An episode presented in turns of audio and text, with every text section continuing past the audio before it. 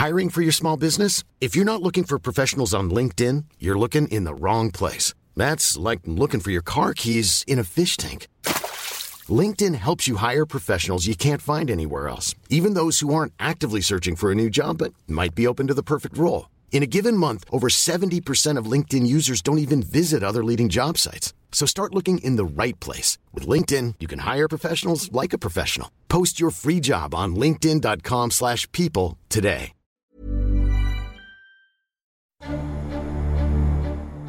Chinese warship. May I know why I should alter my course 10 miles from Scarborough Shoal? Is there a Chinese territory? This is Scarborough Shoal. It's not Yingyong Dao. We are just passing. This is Guard. This area is under the jurisdiction of Chinese government. You should keep away from the, this area.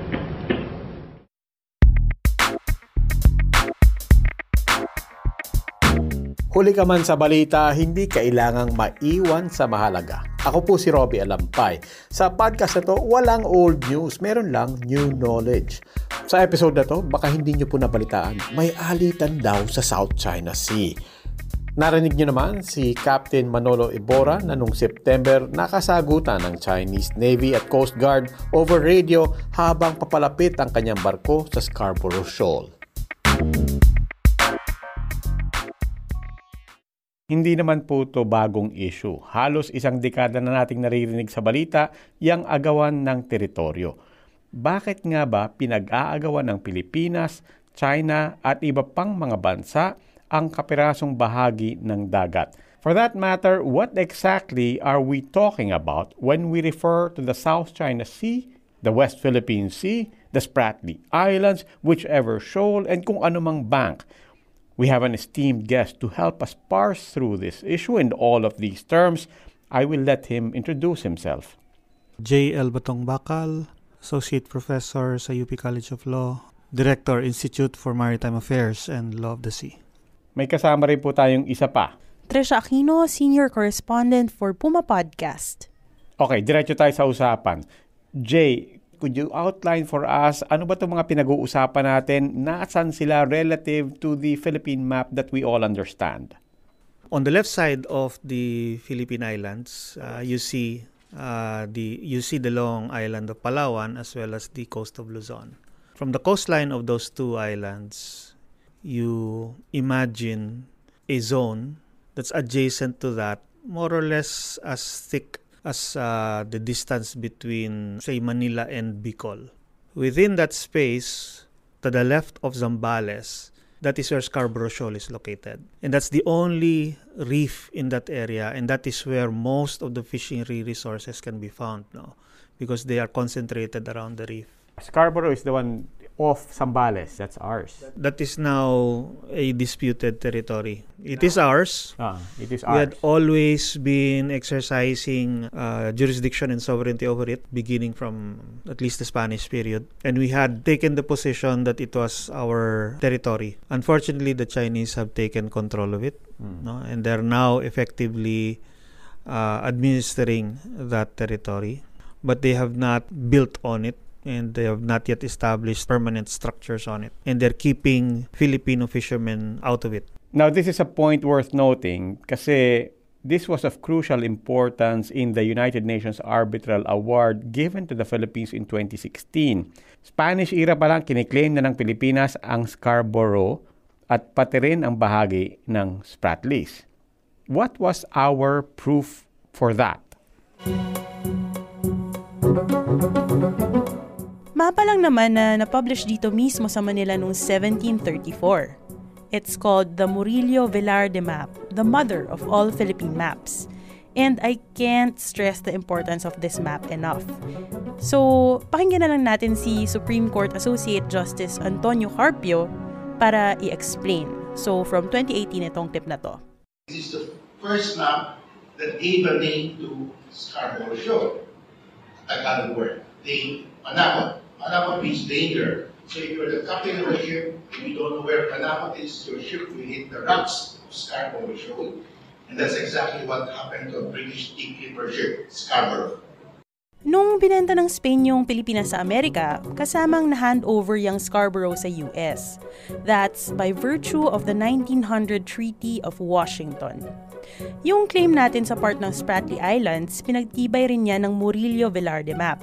Eto ulit si Justice Carpio. It's the first time also that uh, the Spratlys were given a name. And that name is Los Baos de Paragua. Paragua is the old Spanish name for Palawan. Los Baos is a Spanish term for shoals. So the shoals of Palawan. This map is an official map of uh, the government of Spain at the time. Nauna talaga ang Pilipinas based on the Murillo Velarde map. Pero Jay, let's assume mapping these islands. So from Scarborough or Panatag Shoal, west of Zambales, Move further down south, to the left of the northern tip of Palawan would be Reed Bank.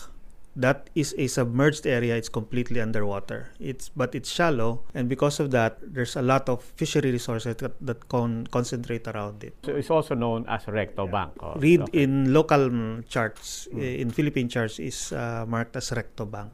Further to the left of Reed Bank, that is now the uh, Spratly Island Group, part of which is the Calayan Island Group. So we basically are occupying the some of the largest islands of this area and that's what we refer to as the Calayan Island Group. The islands are scattered. There are also many uh, coral reefs and rocks and sandbars, etc. Because again, it's also got a lot of shallow areas. This is also rich in fishery resources. How many islands ang Spratlys? In PD 1596, it mentions uh, over 50 islands and Okay. rocks A- And we're claiming... and features, no? But we're, we're claiming how many? but we base well, we're basically claiming all of those 50. All 50. But we occupy only nine features at present. Pag-asa is the biggest island we're occupying. Okay? And then Spratly Island itself is occupied by Vietnam. And it is outside the area of the Calayan Island group. How did it end up that we had so many countries uh, claiming the Spratly Islands? You can trace it back to the 1930s. Three island groups. The French in 1935, if I'm not mistaken, who were then the colonial administrators of uh, what we now know as Vietnam, uh, published an announcement that they were claiming the Paracel Islands, which are just off the Gulf of Tonkin. This uh, elicited a reaction from China, who then claimed the same. Then subsequently, the French also laid claim to the biggest islands in the Spratly region, further down south. And apparently, the Chinese also reacted, possibly confusing this island group with the Paracel Island group. Philippine citizens, led by Tomas Cloma, uh, began uh, their own actions to try to acquire the islands for themselves. So, 1956, uh, Tomas Cloma then made his own declaration and published it in the newspapers claiming these islands and calling them freedom land. Uh, Thomas Cloma was a uh, businessman. He owned a maritime school and a fishing business based in Bohol. He also happened to be a business uh, partner and friend of then President, Vice President Garcia, who was acting as foreign secretary. At that time, 1950s, it's clear that the reason why Cloma was there was because he was fishing. And they had um, noticed these unoccupied islands and decided uh, to try to claim ownership over them. By the 1960s, uh, due to the oil crisis, there was a lot of interest in exploring for oil in the sea. Uh, there was a study that uh, determined that there were good prospects for petroleum in that particular region. By that time, the various surrounding countries had already um, determined that they needed to uh, occupy uh, certain features. no? The Philippine government dissociated itself from the actions of Cloma but left the door open by, by describing the islands as being subject to acquisition by Philippine citizens. So paano nangyari na bahagi ngayon ng Pilipinas ang Kalayaan Island Group? Pinilit siya ng Marcos regime na i-give up yung rights niya sa Freedom Land. Pumirma ng deed of assignment and waiver of rights sa Freedom Land si Cloma kapalit ng isang piso lang. Kaya naging bahagi yan ng Pilipinas. Four years later, noong 1978, tinawag na formally yung mga island na yan as Kalayaan Island Group. That's by virtue of Presidential Decree 1596. Dineclare ni Marcos na municipality under Palawan yung Kalayaan Group of Islands. So far, it's not all about oil. In fact, fisheries is one of the main reasons kung bakit may tension sa West Philippine Sea at sa South China Sea. Yung standoff nga ng Pilipinas at China sa Scarborough or Panatag Shoal noong 2012 ang isa sa mga dahilan kung bakit nagprotesta ang Pilipinas sa Permanent Court of Arbitration sa The Hague ay pangingisda. This is China Coast Guard performing law enforcement duty here. You should leave here immediately. And as we know, three months ding tumagal yung Scarborough standoff. At isa sa mga di malilimutang pangyayari dyan eh yung paglubog ng fishing boat ng mga Pilipino. Binangga sila ng isa pang mas malaking barko and sa eight Filipino fishermen na sakay ng barkong yan, isa ang namatay and tatlo lang ang na-rescue. In June, a similar incident happened, this time at Recto Bank. 22 Filipino fishermen were aboard the FB Gemver 1. Binangga yung bangka nila ng isang Chinese vessel, tapos iniwan yung mga mangingisda sa laot nung nakita daw ng crew ng Chinese boat na lumulubog na yung bangka nila. Buti na lang may mga Vietnamese na nangingisda rin malapit sa Recto Bank. Nakahingi ng tulong sa kanila yung mga Pinoy at nakauwi sila ng buhay. And four months after the Gemver incident, this testy exchange between a Filipino ship captain, Manolo Ibora, and Chinese Navy and Coast Guard officers made the rounds of social media. Why should I alter my course? I'm just passing the, this area. Is there any reason? Uh, please add your course to 0 L 0 degree and uh, sailing for 10 nautical miles and then you can Why should I alter to 10 nautical miles? Is this is a Chinese territory? Captain Ebora was leading the crew of Greek oil tanker Green Aura in September when they neared Scarborough Shoal and got that warning from the Chinese. To this day, China remains emboldened in their claim over practically the entire South China Sea. And when they claim the entirety of it, that is based on what they call nine dash line. And they started asserting that as far back as 1947. This encompasses maybe 80 to 85% of the Philippines EEZ and continental shelf.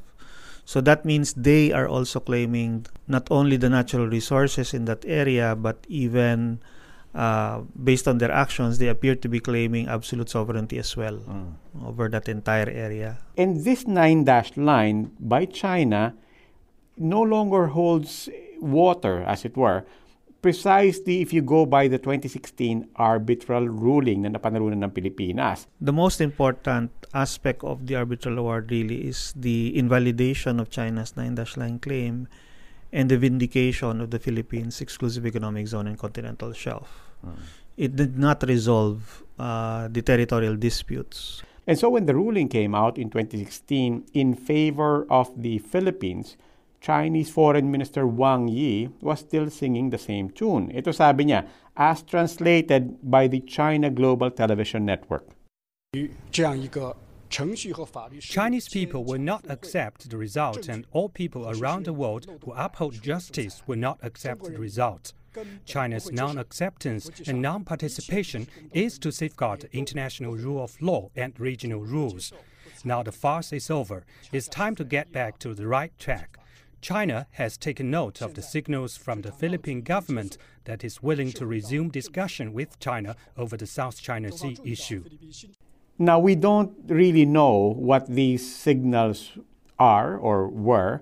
Until, until recently, we got some idea when President Rodrigo Duterte admitted that he had some sort of informal arrangement with Chinese President Xi Jinping sometime in 2016. We say informal only because hindi to nakasulat, but we also say it's formal because this is the President of the Philippines saying he has a handshake agreement with the President of China. Gusto talaga nila ng gulo. Kasi sabi ko, tatanong sila, will you allow the Chinese to fish? Of course. Yan ang pinag-usapan namin noon, kaya tayo nag-uusap eh. And that was we were allowed to fish again. It was a mutual agreement. Kung i-prohibit ko how do I enforce? Takot nga ang Amerika, ayaw nga mag-confront. Tapos ako pa ang ipusta nila. Gusto talaga nilang mapasubo ako. Under the Philippine Fisheries Code, no foreign fishing uh, vessel is ever allowed in Philippine waters. The state is mandated to reserve exclusively to Filipinos all of the marine wealth uh, of our exclusive economic zone. Article 12, Section 2 yan sa 1987 Constitution. There is no way around it. No? Uh, not even the president can permit an illegal act. So clearly that is a violation. We're losing uh, our fishery resources, not only the fish, but even the habitats of fish uh, to Chinese fishing. There are at least 15,000 Chinese fishing vessels uh, operating right now. Just 300 of those vessels can already fish out the total annual production of the Philippines every year. We've seen uh, Chinese fishing vessels illegally taking giant clams from Scarborough Shoal. And to take those giant clams, they have to destroy the coral reef. The UP Marine Science Institute, based on on figures they presented, that's at least uh, 33 billion pesos a year being lost to these devastating Chinese uh, fishing activities. Now, there are many people, including UJ, who do say na illegal yung kasunduan ni President Duterte at Xi Jinping. Pero para kay President Duterte, he believes wala siyang ginawang mali.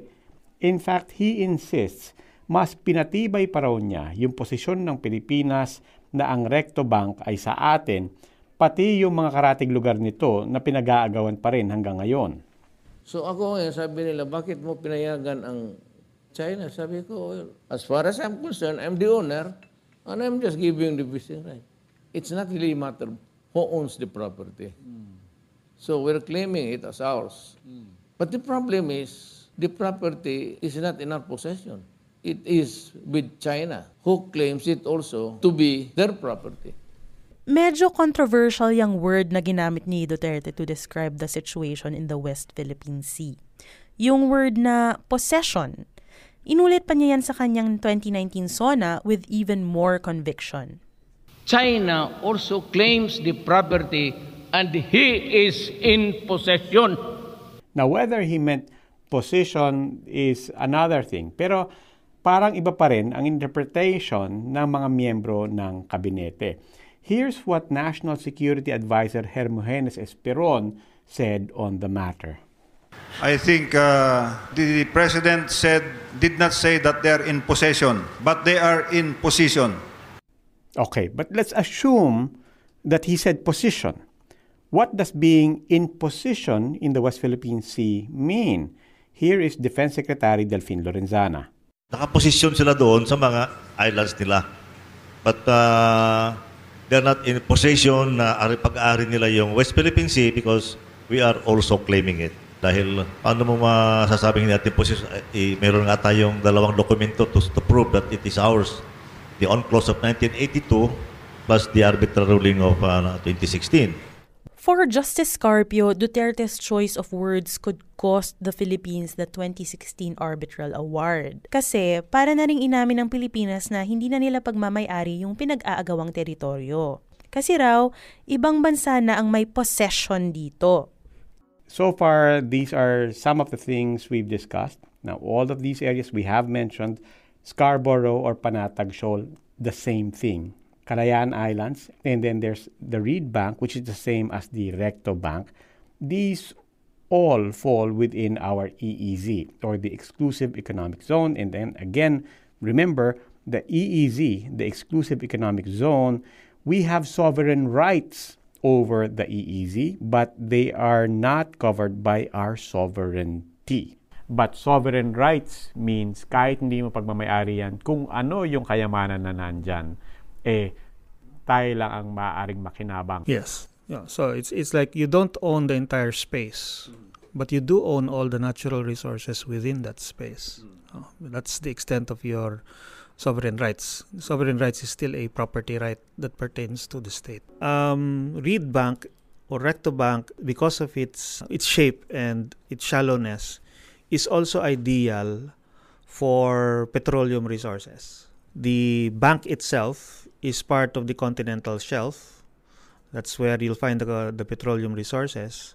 While the waters above Reed Bank are part of our exclusive economic zone. That's where you'll find the fishery resources. Uh, assuming that the prospecting is, is true and there is oil there in, in any of the uh, areas that you mentioned, what do the the larger debates about ownership and sovereign rights and territory where does that put us right now petroleum exploration especially in the offshore is a high risk uh, venture you have only 1 in 10 chances of finding anything and even if you do find anything you probably have only 1 in 10 chances of whatever you find being commercially uh, exploitable because of that, oil companies will always be very careful. They do not want uncertainty in the ownership of the resources. And that's why, as long as this area remains to be disputed or subject to competing claims, there will always be a huge disincentive. The Philippines has not been able to provide enough guarantees and protection for prospective investors. Also, prospective investors have been subjected to pressure by China itself not to engage in exploration and development activities uh, in the West Philippine Sea. The Philippines has been exploring for petroleum in Reed Bank since the 1970s. Though all those years, all they could find was natural gas, but the technology to generate energy out of natural gas uh, was not really developed and perfected until about the 1990s. Philippines went back into its data and and found that there were viable reserves of natural gas. Eventually, uh, they found a reserve, a promising reserve that could be three times bigger as Malampaya. So it was thought that by the time Malampaya runs out, this new reserve on Reed Bank should be ready to to provide uh, the the gas. So what's next, and how do we actually solve this impasse? How do we get past it? China is unrelenting in its claims. The Philippines is taking a softer stance on the matter these days. Baka raw kasi sa gera mauwi kung i-assert ng Pilipinas ang arbitral ruling, sabi ni President Duterte. The Filipino people should not be intimidated by national leaders who peddle a false option that either we go to war with China or submit to China. This false option should be discredited once and for all. Sabi ni Justice Carpio, unconstitutional na mag-declare ng giyera dahil lang sa agawan ng territory. At kahit sa international law, that's not acceptable. Is war really the only way of enforcing the arbitral award? The answer is, of course, a resounding no. So what does Carpio suggest instead? Fifth, the Philippines can send on patrol its 10 new 44-meter multi-role response vessels that were donated by Japan to patrol our exclusive economic zone in the West Philippine Sea to drive away poachers from other countries. Six, the Philippines can welcome and encourage freedom of navigation and overflight operations of the US, UK, France, Australia, Japan, India, and Canada in the South China Sea. The naval and aerial operations of these naval powers have increased in frequency since the 2016 Arbitral Award and are the most robust enforcement of the Arbitral Award. Seventh, the Philippines can send its own navy to join the freedom of navigation and overflight operations of these foreign naval powers to assert that there is an exclusive economic zone in the West Philippine Sea belonging to the Philippines as ruled by the Arbitral Tribunal. Ninth, the Philippine government can support private sector initiatives to enforce the Arbitral Award. Former DFA Secretary Albert De Rosario, former Ombudsman Conchita Carpio Morales, and their counsel, Attorney Marie Corominas, filed a communication with the International Criminal Court charging the Chinese leaders headed by President Xi Jinping of a crime against humanity. Okay, so Justice Carpio laid down not just one option for the Philippines to enforce the Hague ruling that will not end in a bloodbath. He's offering, in fact, a handful of options, and it's now still up to the President to choose which option to take. Muli, huli man tayo sa balita, hindi kailangan mahuli sa mahalaga. Wala pong old news. Meron lang new insights, new knowledge.